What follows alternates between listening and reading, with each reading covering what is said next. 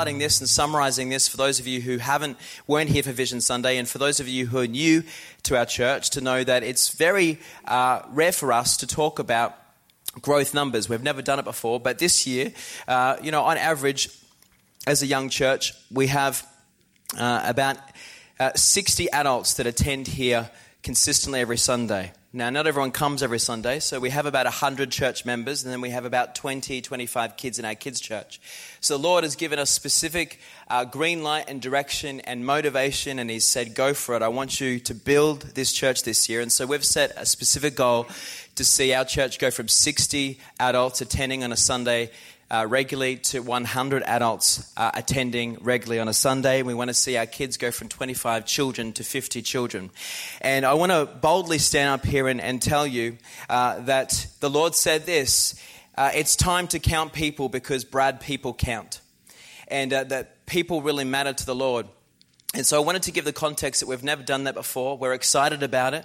And uh, it's given us absolute clarity and focus because everything that we want to do this year is in some way, either directly or indirectly, connected to seeing this church uh, being promoted in capacity and influence. And the Lord said part of that is obviously to grow the church. Um, the other angle to that also is that uh, we feel God is asking us to uh, create a, a, you know, a particular focus or a model in our church culture. And the, the thriving word there or driving word is balance. We love the word of God, but we also like the spirit of God. And we feel as a church we're called to, uh, to be an example of good, healthy balance. Uh, we're not perfect. We're not uh, you know, necessarily saying we're the best or you know other churches. We are a, a humble church who has got a lot of lear- lot of learning to do, a lot of growing to do, uh, but we are excited about what God wants to do with us and through us. Amen. And so, um, with that, the Lord said to us that in this season of growth, uh, you know, the people, uh, encourage the people to be focused. I talked about the analogy of uh, when JFK was president of the United States, uh, that they were, um, you know, there was uh, an area where the nation wanted to go to greatness, and they were in a Cold War, and the race to, the, to space against the Russians was heating up, and the Russians actually made it out into space before the Americans. And so JFK, when he came into the presidency, he knew that it was important to actually use principles around focus uh, to help the nation to break through and to come into that new place of territory and leading the way and setting the example for the world. And uh, whether you're a fan of JFK or not is, is not really relevant to the point that I'm making. What is relevant is that he, he knew that for, for a team, a body of people, whether it be a nation, whether it be a local community, whether it be a church, whether it be a team even in, in the marketplace, for a team to really help them to focus and to break through, um, you have to, to pinpoint uh, people deliberately towards what that, that focus should be so that we're not distracted and we keep the main thing the main thing. Amen? And so uh, he, he declared over the nation that, uh, that, that we would go from uh, this particular place to actually sending a place to the moon by this particular date. The formula that he used was X to Y by when. And it really rallied the people and it helped the nation to shift to that next level. Now, what I, what I believe is in Ecclesiastes, it says there's nothing new under the sun, and that is a lot of these principles that uh, people now use uh, for, for seeing fruitfulness come and results come are all come from the Bible. You can really source a lot of these things from the Bible. In Habakkuk, it teaches write the vision down so clearly that enables people to run with it. So deliberately clear that enables people to run with the vision. And so that's an example really of what JFK did. So what we've done is we've gone X to Y by when. We've never done this before, uh, but we feel so encouraged and deliberately intent on doing this. And the Lord has given us a big green light to say, go for for it because this is the season, this is your now. So to go from 60 adults to 100 adults by December 2017. And so, with all of that in mind, I wanted to bring this message of the ultimate invitation. And I, I'm bringing a teaching today that I've never in the six years that we've been uh, that we planted and then uh, been building Forever House, I've never brought a message teaching uh, that's related to what I'm going to bring today. Not because uh, it's it's mysterious or, or anything, but it's it's really coming out of the, the focus that God's asking us to have this year. And uh, so it's been fascinating for me to go into the Word and look at what God wants to bring in this season to help us to be uh, encouraged and also understand that God is into people. He's into the local church growing, and uh, He wants us to be on board. Who believes that? Good. So the ultimate invitation. You know, when I'm thinking about the word invitation I'm going to be talking about invitation at multiple levels, how that implies with how you've been invited by the Lord to build the kingdom of God, but how the Lord also asks us to be activated in inviting other people to that same thing that we've said yes to. Uh, we're also going to look at the, the actual motivation and the heartbeat of God, that He actually is the inviter and he has something that he has prepared for people to enjoy. And he's taken uh, you know he's he's prepared it with with every ounce of his heart. And so he's so motivated to see people partake in the wonderful things that he has prepared. And so not only once but twice three times he's so motivated. We're going to see in scripture how the heartbeat of the father that we worship our god really wants uh, to see people come into what he has prepared for them. And when i was thinking about this I was thinking about how sometimes, you know, when I've sat at the airport, and why am I at the airport? I'm at the airport because I'm ultimately wanting to go to a particular destination. And there's been times when I've been at the airport, but I've been distracted. Everyone say distracted. Where I've either been reading the latest Roger Federer article. Um, I actually was reading a Federer lost to, in the Dubai Championships this week. It was a surprise because he just won the Australian Open. And I was kind of shocked when I read that he lost to some unknown guy. And uh, they even said there were moments where it was obvious that he choked. And so I'm reading this article, and I was at the airport this week, and I kind of just got so in, entrenched in the article that I almost missed my plane and uh, I wasn't paying attention to the time and, and that type of thing. Uh, it was funny coming back from, was it Sydney this week? to Brisbane. There were some delays because there was thunderstorms in Sydney, and uh, so I'm I'm there in the lounge, and there's this this guy over here, and he's fallen asleep. And uh, you had to really be switched on and listening to the updates because it was kind of changing all the time, and some flights were even being cancelled. And so I just felt to, as a courtesy, I said, "Look, I said, look, mate, I'm sorry I'm waking you up, um, but I just wanted to make sure you don't miss your flight." And he's like, um, oh, no, no, it's okay. I've, I've got my alarm on. It's in my pocket. And uh, he pretty much dozed back off to sleep. But what's interesting is when, when we think about um, we're at, at an airport and sometimes we can be distracted. And uh, I think sometimes in life, our walk with Jesus and our walk uh, and navigation through being a part of the local church and building the kingdom of God and coming into the cause of Christ, sometimes we can be distracted in that we don't keep the main thing the main thing. And you know, when you when you imagine someone who's sitting at the airport, the main thing is for them to get to the destination, right? And make sure that they get there. Um, and for, the, for them to be distracted and, and not keep the main thing the main thing, there's consequences, obviously. Uh, I think sometimes in our Christianity and in church life in the kingdom of God, um, I feel that God's really wanting us to make sure, particularly this year, we keep the main thing the main thing. And what is the main thing? The main thing is, is that you and I are all ambassadors of eternity. You and I are all representatives of the kingdom of God, that God has prepared something amazing and you and I have all have an exciting responsibility to make sure that we, in some way, whatever God, uh, the way that God guides us, that we're not only securing our own place in eternity, as in growing in God and connecting and fellowshipping and, and, and being activated in the things of God, but also we're actually inviting people into this invitation called eternity. Uh, because at the end of the day, everyone's going to go into eternity, the Bible says, but the the type of eternal experience will be different for different people, depending on how they respond to the invitation of God. Who knows that the Bible teaches that? And so there's a responsibility. And so I want to talk to us about the importance of making sure we keep the main thing the main thing. Because if our Christianity is kind of rocking up to the airport, which is kind of like, you know, partaking in the kingdom of God on the earth today, going to church, getting good teaching, uh, growing in the gifts of God and, and growing in our identity in God, and that, that's all, that's all good. But what about, um, how are we relating to eternity?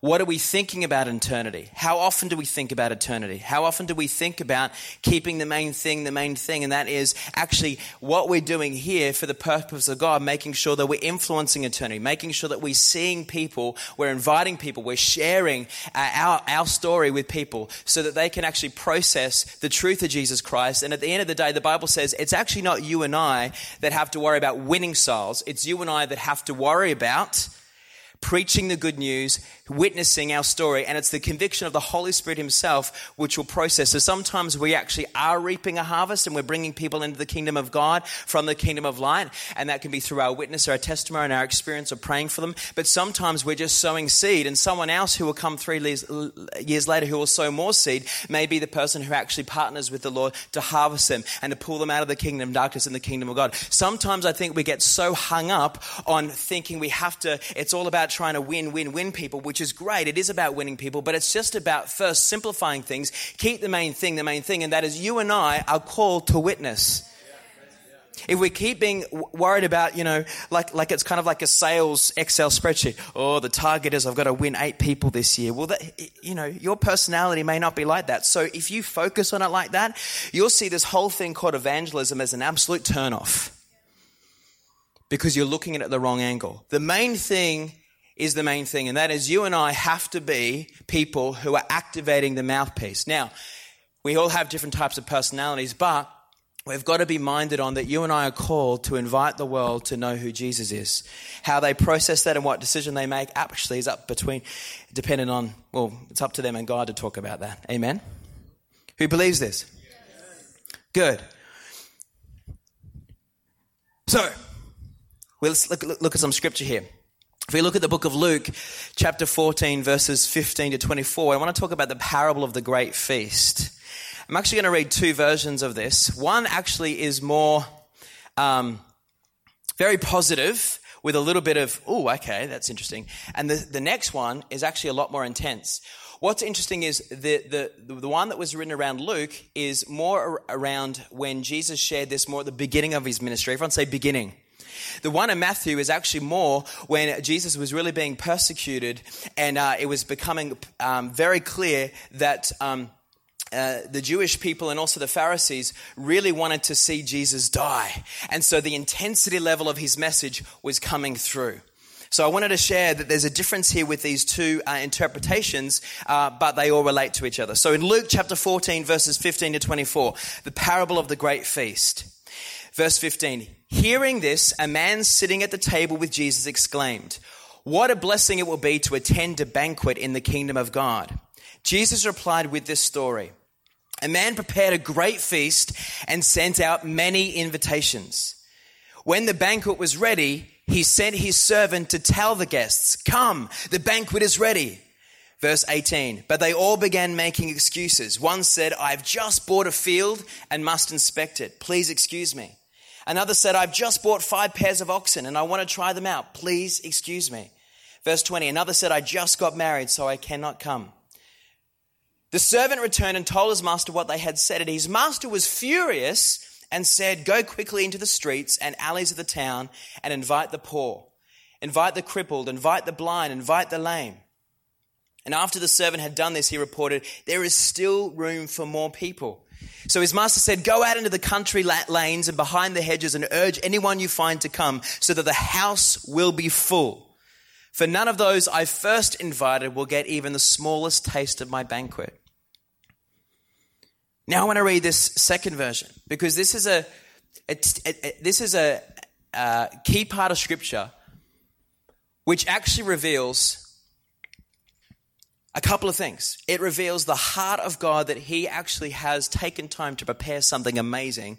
It's called eternal life with Him, reconciliation forever. He's prepared something amazing. Now, who knows if you're cooking something at home and you're preparing a really good meal? I mean, you want to make it special, you want to make it nice, right? Particularly if it's a wedding banquet. I mean, you put a lot of time, put a lot of energy, it's important to you. So he's prepared. Not only that, but also it reveals his heart to really see people respond, to really see people actually partake, to actually come along and enjoy this amazing thing he's prepared. So when the first round of people that were invited reject the invitation, then he sends his servants out another time to go everywhere and anywhere, and then they report back there's still room for more. So then he says, go out again. So who can see that God's really motivated to see people partake in the thing that he's prepared for them? Come on now. He has a heartbeat to see people shift out of that darkness into light. He wants to see people partake in the beautiful gift called Jesus Christ. He wants to see people to actually be set free and to come out of the shackles of what the kingdom of darkness would try to lock them into eternally and come into a freedom called eternal life. He's absolutely excited and, and, and motivated and switched on and focused, and his heartbeat is all, all for seeing people respond and partake and enjoy the beautiful wonder of eternal life that he's created. That's his heartbeat, church. That's his heartbeat. So it's important for us to catch that. Let's have a look at Matthew 22, 1 14. This is a more intense, everyone say intense. Now it's more intense, and I think you know, Jesus was wanting to get the message across. I think he lifted the barometer of the heat on the message that Matthew's recorded to a whole, he probably skipped about three levels because he really wanted to start to sort people out. He really wanted to say, hey, you know what? We need to get people's attention here. So let's read this version. Parable of the Great Feast, Matthew 22, 1 14. Jesus also told them other parables. He said, The kingdom of heaven can be illustrated by the story of a king who prepared a great wedding feast for his son. And when the banquet was ready, he sent his servants to notify those who were invited. But they all refused to come. Now, when you look at the scripture, that's talking about first the invitation. God wanted to propose to Israel, the Jewish nation, the Hebrews, right? That was his original plan. But, and through Jesus, that was the offering. That was the proposal to come. This was the Messiah. But many of them rejected. So then it was the whole mission and strategy to then go out to the Gentiles and to save everyone and to bring them into this amazing thing called eternal life. And so the first group of people, they all refused to come. Verse 4 So he sent other servants to tell them, The feast has been prepared, the bulls and fattened cattle have been killed, and everything is ready. Come to the banquet. So he's, he's, in this version, he's sending the servants back out to the people who first rejected, saying, Seriously, this is amazing. Like, this is what I prepared. It's going to be wonderful, this feast. Come. Verse 5 But the guests he had invited ignored them and went their own way, one to his farm, another to his business. Others, verse 6 says, seized his messengers and insulted them and killed them.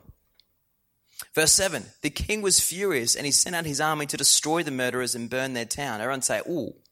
Everyone say, ah.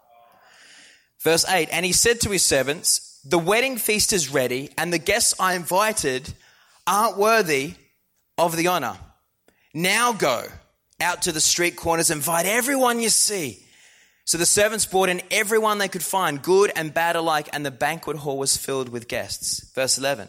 But when the king came in to meet the guests, he noticed a man who wasn't wearing the proper clothes for a wedding. Friend, he asked, How is it that you are here without wedding clothes? Meaning, how is it that you're partaking in this, but you're actually not really clothed in righteousness? But the man had no reply. And then the king said to his aides, Bind his hands and feet and throw him out into the outer darkness where there will be weeping and gnashing of teeth. For many are called, but few are chosen. Everyone say, Whoa.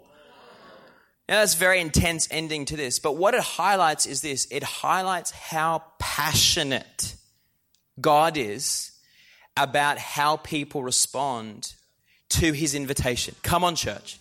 How passionate our God is, how into our God is about how people respond to the invitation. Therefore, he's also passionate, very passionate about how his servants activate themselves to actually invite people. Because if he's so passionate to see how people respond, Watch this. It's not really the servant's responsibility to make people respond the way that God wants. That's ultimately between God and the person who's being invited. But it is the servant's responsibility to take that commandment up and to go and invite people, to tell them of the amazing banquet. And then it's up to that person to respond. And God's interested and passionate about how people respond, but He's also interested in seeing the obedience of His servants actually getting the message out about the feast. Everyone say, My God's passionate. So I want to talk now about how these parts of Scripture actually shed some light on what I call the invitation journey so that we can appropriate from you and I in our moment when we get saved and we say yes to Jesus to then journeying and being transitioned to getting planted in the local church so we can be raised up and disciples, so we can be activated to then get the message out, bring other people into the kingdom of God and raise them up as sons and daughters in the house of God and see them do what they're called to do. Out to our journey to actually then going into eternity and being part of the forever family forever as in not the forever house family, but the forever family, which is eternity forever, right? The first thing is the heart. Everyone say heart.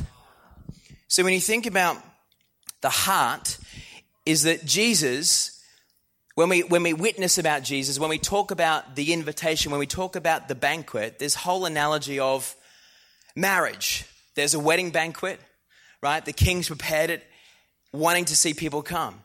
And so, first of all, this first stage of the kingdom of God, to see people go from darkness into light, is all about the heart. Everyone say courtship.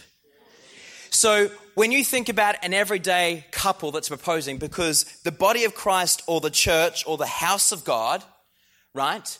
The united bride of Christ and the groomsman, Jesus, the Son of God, ultimately are getting married, church. We're talking about a wedding here. Who knows that? And there's a journey.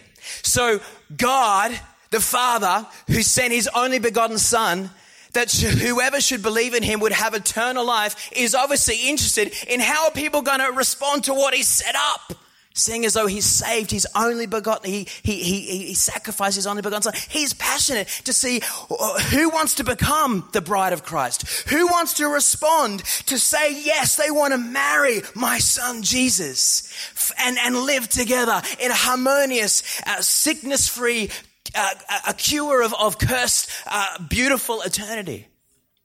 Right? Can anyone say, I'm feeling a bit passionate up here? And so we're talking about a journey of courtship between you being a member of the body of Christ, you being a member of the bride on earth today, and actually being courted and wooed into a heartbeat relationship with the Son of God, and then actually being prepared during your engagement on planet earth called the house of God, being raised up, getting fit, getting sharp, getting ready, but also inviting other people to this amazing wedding, and then eventually coming in to the grand wedding day that never ends, and it's also including an awesome never ending honeymoon called a eternity.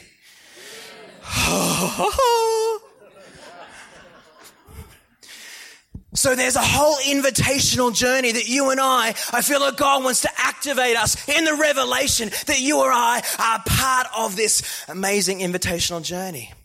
And the first thing is the heart. See, God is constantly pursuing the hearts of men and women. He sends the Holy Spirit out on the earth today He's sending the word of God out on the word, the, the gospel. He's sending the prophetic anointing out. He's sending his evangelists out. He's sending his teachers out. He's sending his apostles out. He's sending his, his uh, evangelists out. He's sending his pastors out. He's raising churches. He's planting churches. He's doing all these different things to see an activated army of God inviting people to this amazing wedding.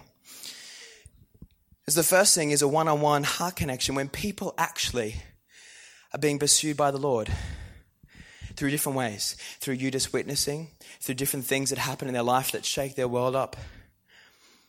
God's moving because He's courting people. And it's a heart step first. So, the courtship, the proposal of Jesus Christ being the Son of God, do you want to say yes to Jesus? Do you want to give your life to Jesus? Is a proposal to the people on planet Earth, church. It's a proposal. Like when a, a prospective husband gets down on his knee and says, Hey, we've been hanging out for a while.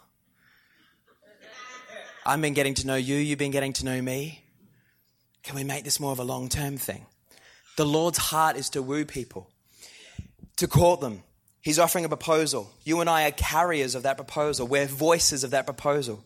And then it leads to salvation, where we actually have a heart change. It's a heart transaction, it's a heart transformation.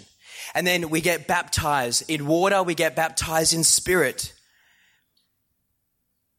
In Ephesians 1 13 to 14, it says, And now you Gentiles have also heard the truth, the good news that God saves you. And when you believed in Christ, He identified you as His own by giving you the Holy Spirit, whom He promised long ago. The Spirit is God's guarantee that He will give us the inheritance He promised and that He has purchased us to be His own people. He did this so we would praise and glorify Him. Catch this. First, there's a wooing and a courtship that's all about the heart. And then, when we give our life to God, when we say yes to the proposal, then God actually puts an engagement ring on our life. The Bible says that the Holy Spirit, the very living Spirit of God, that starts to become indwelled within you when you become born again.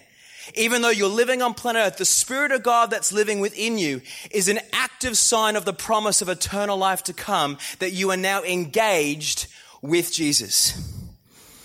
And for those guys who are like getting weirded out, yes, you're engaged to Jesus if you're a Christian because we're all the body of Christ. Amen. Yes, men, you are the, the bride of Jesus. And women, yes, you are the sons of the Lord, right? Sons and daughters, but you know, the Bible says the sons. It's all, it's all okay.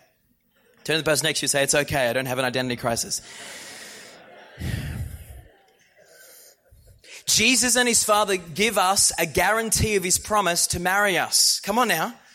The Holy Spirit is a guarantee. The Holy Spirit living on the inside of you. When you become born again and you respond to the courtship, or when you witness to someone and then someone else witnesses to them and that waters the seed of salvation in them and it comes forth. There was a courting stage and a wooing stage and it comes forth and they respond to the proposal to say yes to Jesus' proposal, to say yes to the invitation that Jesus is saying, believe in him and he will give us eternal life. They respond to the proposal and they shift from courtship into engagement because they become born again of the most high, beautiful, powerful Spirit of God called Holy Spirit and that is evidence of the eternal promise to come. It's an engagement. Everyone say courtship to engagement. The Greek word, in terms of earnest, in scripture talks about the earnest indwelling. The Greek word there means deposit. And also, the word, uh, another translation of it meaning arrabon, actually means a pledge. It's an engagement, it's a pledge, it's a sign of the promise to come. You know, when, when, uh, when Sarah and I were courting, we, we went through this similar journey. Cool. We courted first, right? I was more wooing her. She definitely wasn't wooing me. no. I mean in that a good way because she's the prize, right? And uh, definitely, she said. I love my wife. She's confident but humble. Um, so anyway, so I'm courting Sarah, right? So we're not going out, we're not boyfriend and girlfriend. It was just, you know, not, not even holding hands, just building the friendship. Real traditional. Now, for some of you, are like, well, okay, that's for, well, you got to understand, uh, this was, you know, a pastor's kid raised by ministers who had, you know, real good intentions for their child. And I had a past, and I was almost seven years older than Sarah. So uh, you bad. So I knew I had to do something really quite strategic to show and to win trust and all this. If you heard Julie preach, she preaches all around the world about it. Listen to some of her messages, it's hilarious. And so uh, there was this courtship that took place. And then it was about then me going to Greg and Julie and saying, hey, I would like to now propose to Sarah. I would like to marry Sarah. And so there's a whole season of engagement. I got their permission. Then I asked Sarah.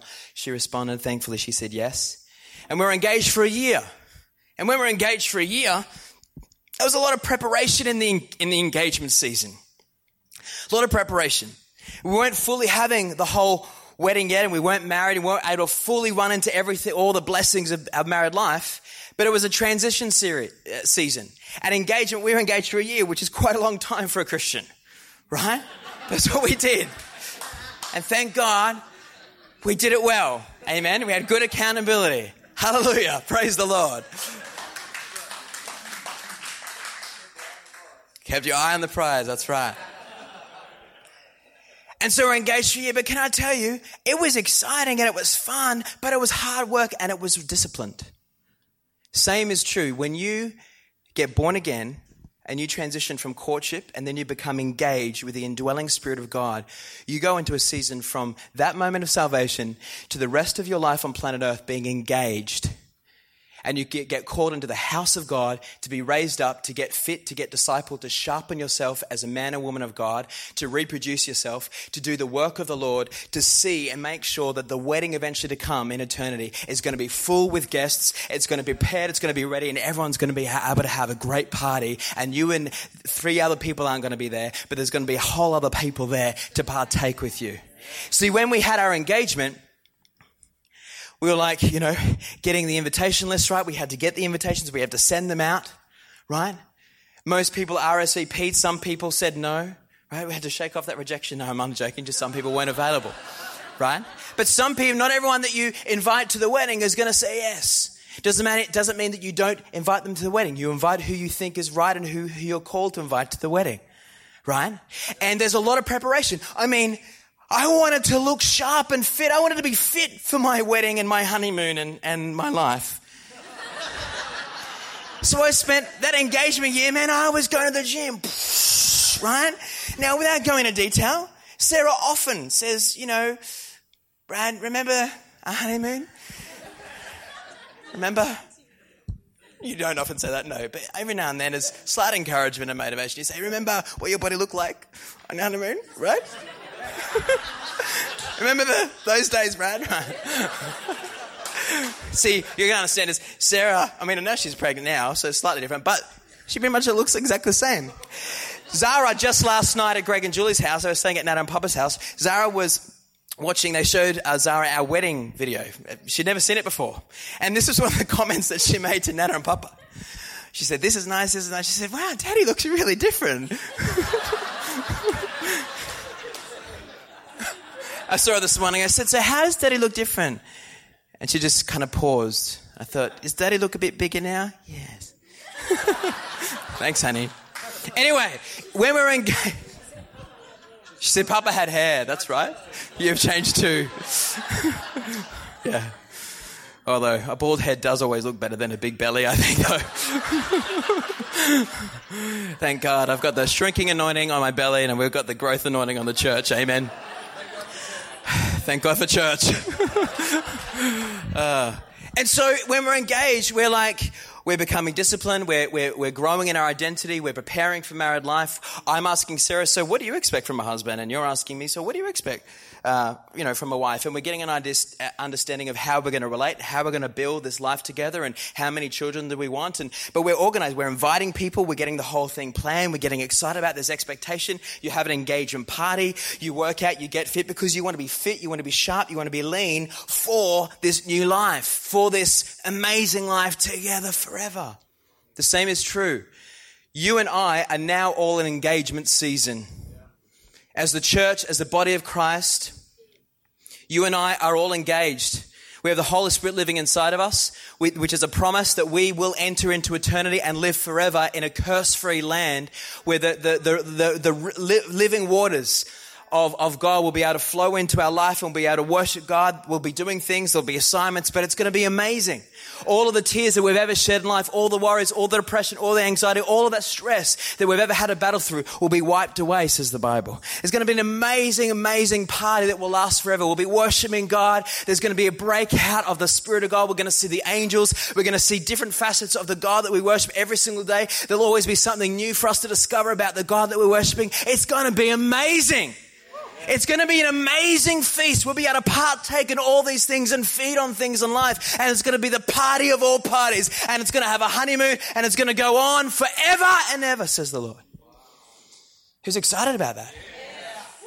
But yet, this season on earth right now, now that you've been wooed from the Lord, you've had your courtship, you've said yes to the proposal, and now God's gotten down on his knee, he sacrificed his life, he raised up his hand to you and said, Come now, and let's, let's, let's do this together forever. And you've said yes, and he's actually indwelled you with the power of God, the uh, life giving, uh, curse conquering, defeating power of God, the power of God that gives us life. He's put that inside of you to say, This is a sign that you are going to live forever, that my promise is yes and amen, that I am am going to pull you out of this place that's corrupt, that's broken, that's sad sometimes, into a place that's going to set you free forever.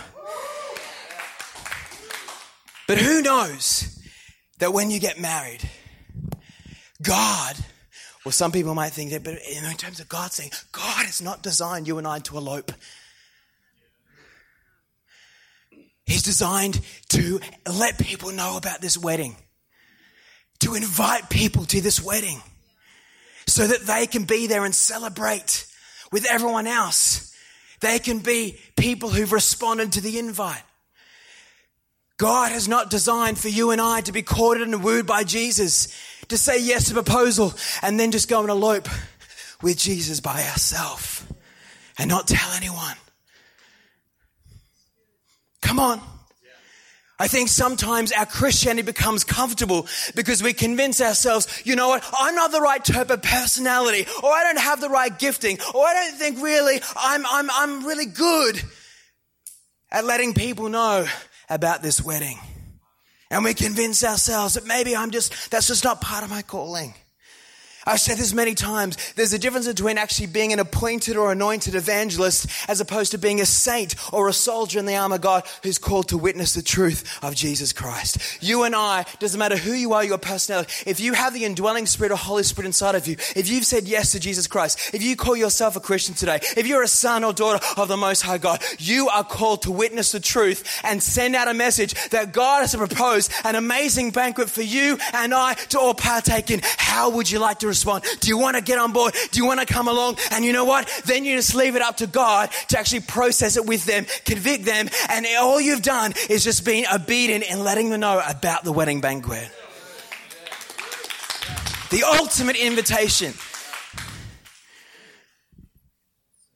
And so the invitation journey is the heart, the courtship, the engagement is not just getting saved, but actually becoming part of the house of God, being a part of a local church that's a representation of the greater body of Christ where we come here and there's healthy accountability. There was accountability in our engagement.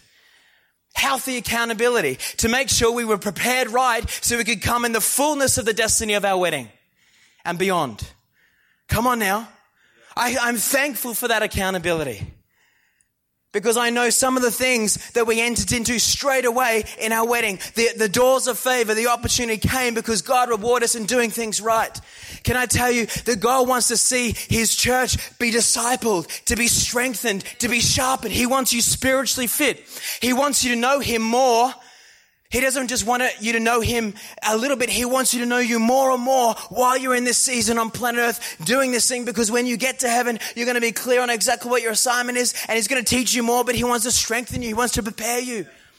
He wants you to prepare other people. And so there's a heart. Everyone say heart. Then there's the house. Everyone say house. And then there's heaven. Everyone say heaven.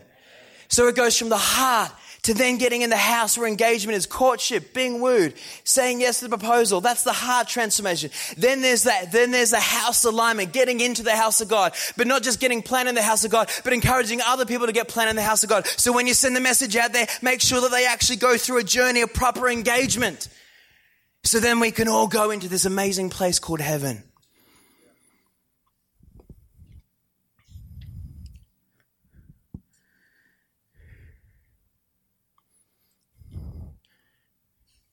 Wanted to now share with you some teaching on what I think is really important.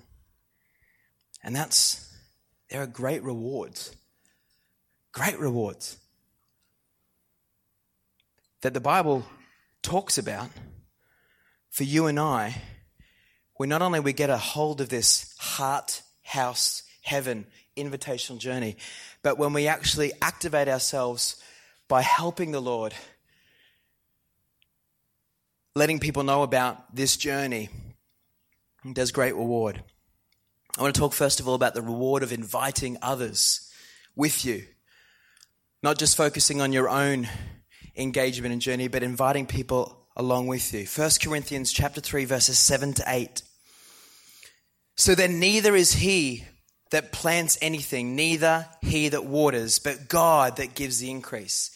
So sometimes you're going to plant people in the house of God because you've actually directly through your relationship and witnessing with them, you lead them to, to Jesus. It could be through anything. It could be a work. It could be through a small group. It could be through them coming here. It could be through you doing a social event, whatever it is.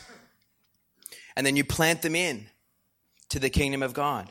Or sometimes it could be just watering where someone sowed a seed and people are raising questions about Jesus, and then you're, you're witnessing and you're further watering and strengthening that seed of revelation that may not necessarily harvest right there and then in relationship with you, but three years later when someone else comes, that actual seed has been fertilized enough and is strengthened enough to now be harvested. So basically, the scripture is saying, don't worry about how many people you with the Lord save, focus on just witnessing, focus on letting people know about the proposal, and some will actually respond straight away, and some will be more watering. So then neither is he that plants anything, neither he that waters, but it's God that gives the increase. Now he that plants and he that waters are one, and every man shall receive his own reward according to his own labor. So people will be rewarded for planting and for watering. God will reward us for our individual labors in the Lord, as you just read, according to his own labor. I want to talk about this because we can't earn our salvation. That's a gift. Everyone say a gift. We can't earn or work for salvation, that's a gift. But we can earn special praise. I want to bring this teaching in because it's biblical and it's true. So let me be very clear. We cannot earn our salvation. It's through the works of the cross. Absolutely, wholeheartedly. Nothing of our own humanity can we do to earn the price, sorry, the, the reward of eternal life, but only just to believe in Christ and give our life to Him and invite Him into our life and to live for God by faith. That's the only thing that can bring salvation. Who believes that? However, beyond that, we need to come into some solid teaching that the Lord is passionate about seeing how people respond. And therefore, in order for him to see how they respond, he wants his servants to get the message out. And he will reward those who, who do that. And so he says, but we can earn, so teaching here is, but we can earn special praise and commendation from the Lord, and we can work for rewards. So we don't work for our salvation, but we do work for heavenly rewards beyond our salvation. In Revelation 2:10, it talks about different crowns that the Lord will reward people. Now, crowns, you know, where, where we say Jesus is the King of Kings and the Lord of Lords. It means that people under his kingship will be rewarded different levels of authority, different levels of territory, different levels of domain within his kingdom. Who here knows that? And so we will all be saved, those people who come into the freedom of eternity, through the gift of salvation. But beyond that, there will be different levels of reward due to our obedience to responding the call of God on life to witness and to get the message out that this banquet is not prepared just for you and I, but it's prepared for everyone. We're going to get the message out and then it's up to God to watch and see how they respond. But as long as we're faithful getting the message out, then God will reward us. Is anyone getting this? Is anyone encouraged today? Because I want to be upfront and honest with you. We've got to tap into the way God wants to motivate you, not tap into the way Pastor Brad thinks he should motivate you. Come on now, let me be honest with you. I could stand up here and be hopeful that, uh, you know, taking the church from 60 to 100 adults will motivate you. But you know what? I know that I'm a human being and I've got to tap into how God wants to motivate people. I've got to get beyond my own limitation of my leadership and I've got to tap into what heaven says about what we should be doing on earth. And I know that God says that it's not about just taking a church from 60 to 100. He's given us that direction for a certain strategy for what we want to do as a church and what he wants to see this church do, yes. But apart from that, and everyone say beyond. Beyond, beyond that, let's now plug into that the truth that God actually wants to reward you in heaven for what you do in obedience to sending the message out to the, to the, to the planet Earth about the reality of this amazing thing called eternal life through Jesus Christ. He wants to reward you. So, what are these rewards? First of all, let me do a little bit of teaching. Revelation 2:10 talks about the crown is our reward, given only to winners, only those who run and win the race, and he will reward each according to his works. So he gives salvation according to no works, just by people receiving the gift and accepting it, but then he does reward each according to his works beyond that salvation. In the story Jesus told about the man with one talent of gold, the man with two, and the man with five, the thing that was important was not, the, not that one was given more than the other, but how each invested the assets that had been given. What you do with your talents or gifts is up to you. It's not what you've got that determines the outcome, it's what you do with what you've got. When you get to heaven and the time comes for you to receive your recognition and reward, will he say to you, Well done, good and faithful servant? Enter into the joy of your Lord, enter into the reward. He's going to welcome us all with loving, unconditional love because of our salvation. But there will be a time where He will appoint clear recognition and reward for what we've done on planet Earth. And I don't think there's healthy teaching about this very often right now.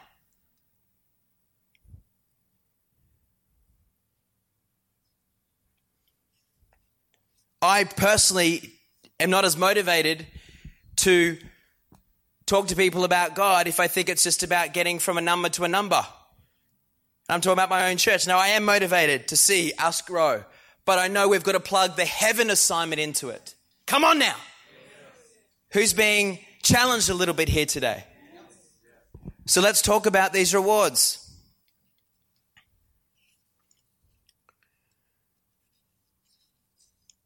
We know the reward of accepting the invitation is salvation. Luke 14, 15. Hearing this, a man sitting at the table with Jesus exclaimed, What a blessing it will be to attend a banquet. First of all, when people actually say yes to, the, to God through your witnessing, there's going to be an amazing blessing on their life. Yes. But let's now talk about your specific rewards. I want to finish with this. I'm going to ask Jason to come. There's, there's actually five crowns that the Bible and the book of Revelation talks about as rewards in heaven that God wants to release. But I want to talk about two. The first is the crown of rejoicing. Everyone say rejoicing. 1 Thessalonians 2 19 to 20 says, For what is our hope or joy or crown of rejoicing? Is it not even you in the presence of our Lord Jesus Christ at his coming? For you are our glory and joy. Now, this crown has been called the crown of rejoicing, but when you look at the study, it's the soul winner's crown. The Apostle Paul here is calling those he has saved his joy and his crown of rejoicing. The word crown seems to be implying that God will be giving out a crown to those who've been instrumental in getting other people saved and led to him through the blood of his son Jesus. God will be rewarding those who will try and let people know about him and we'll be encouraging people to open their hearts to Him. Make no doubt about it, church, God will be rewarding those people who activate the call to witness about Jesus Christ on the earth today. That's truth.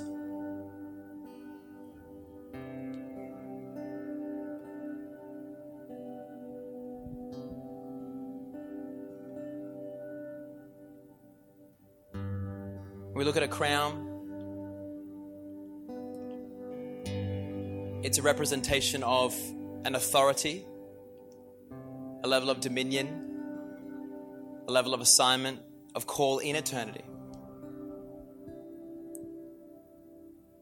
The next one is the crown of glory, and I want to teach this. There's five, but just for today's purposes, because there's other other ones that you could look at. But I want to teach on the second one because it brings balance. Can everyone say balance? It's the crown of glory. So the first one is the crown of rejoicing for witnessing. The second one is the crown of glory. Now, what's the crown of glory a reward for and a recognition for? The crown of glory is when people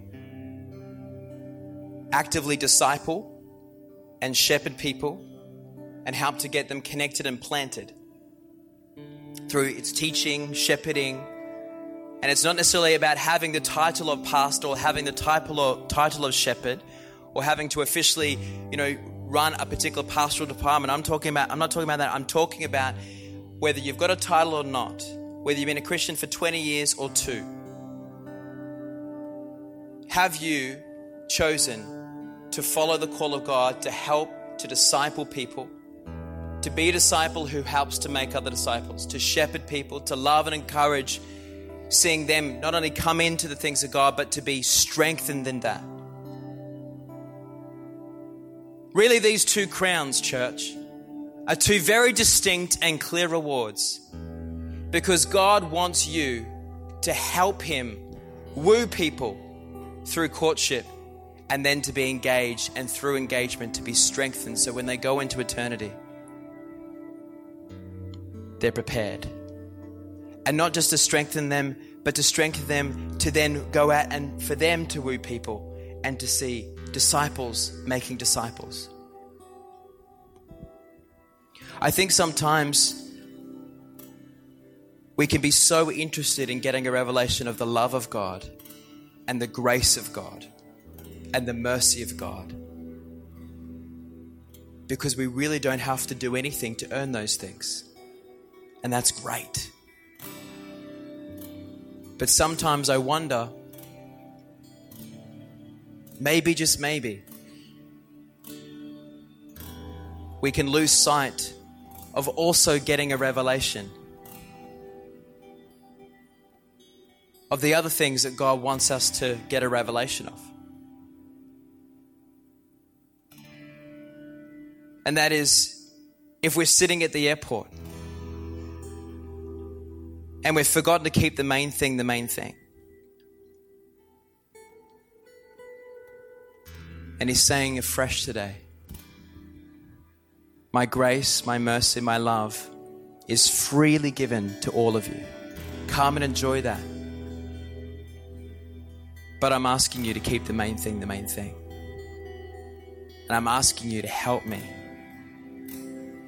to woo people into the kingdom of God to share the truth, to not be afraid to stand before men and declare your faith in Jesus Christ, to find moments and times to witness to people, and to see those people where you can see cues and clues that their heart is responding, then to invite them to the house of God, to bless their identity in Christ, to see them give their heart, to say yes to the proposal, to strengthen them, teach them, encourage them prophesy over them, see them planted in the house of God, see them raised up. So those then will be raised up to then also woo others and to bring those people into the house of God and the kingdom of God, and then to see those ones strengthened and to see those ones also activated and going out and wooing and witnessing and bringing those ones into the engagement season, and so on and so on and so on. Why? Why am I finishing with this? To tell you why as we finish this today. It feels so sh- like there's an anointing right here in this place. And it relates to this particular part of Scripture where I feel to end this message, God wants us to really catch His heart. What's His heart? Verse 21 of Luke chapter 14 The servant returned and told his master what they had said, the people who rejected. His master was furious and said, Go. Now, hear, hear these words as God's saying to himself, Go quickly into the streets and alleys of the town and invite the poor, the crippled, the blind, and the lame. And after the servant had done this, he reported, There is still more room. So his master said, Go, go, go, go, go.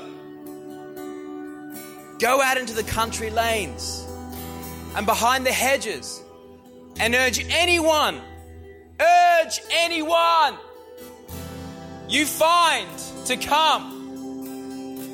Urge anyone you find to come so that the house will be full.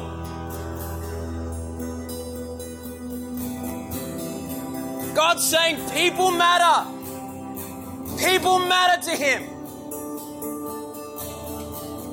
People count.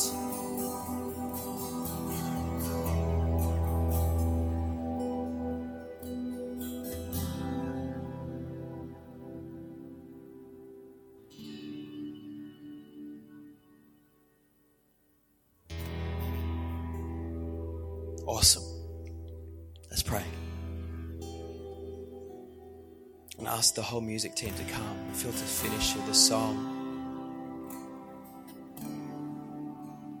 If we just close our eyes for a second and ask the stewarding team just to prep the stage, they can remove the pulpit. But I'm just going to ask everyone just to close their eyes and bow their heads.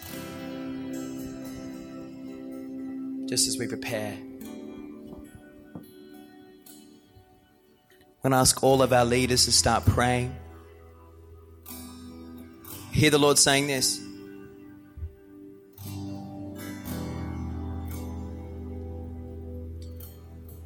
The Lord's saying, I am charging up a new heartbeat. I'm charging up a new heartbeat in this hour. For my church to come alive in a new way.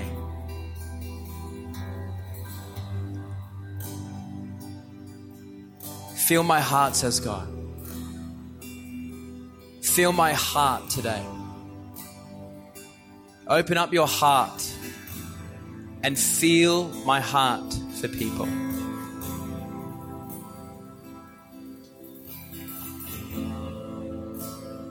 Holy Spirit, move in this place. I hear the Lord saying He's releasing a new heart connection to His heart.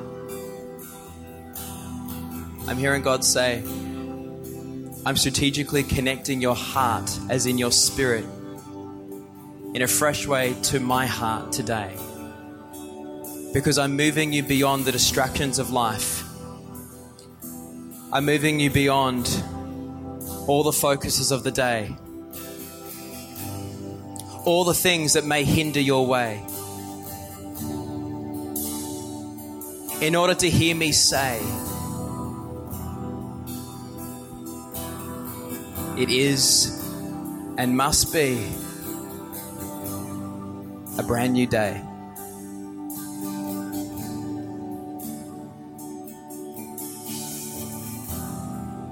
Hear my heart, says God, to the people.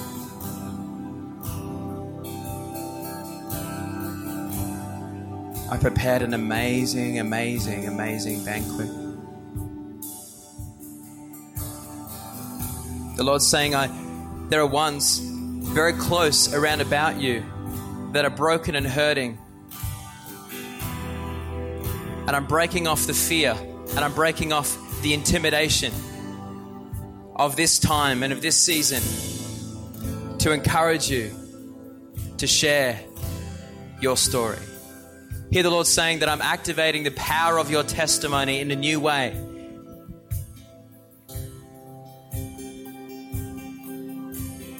Thank you, Lord.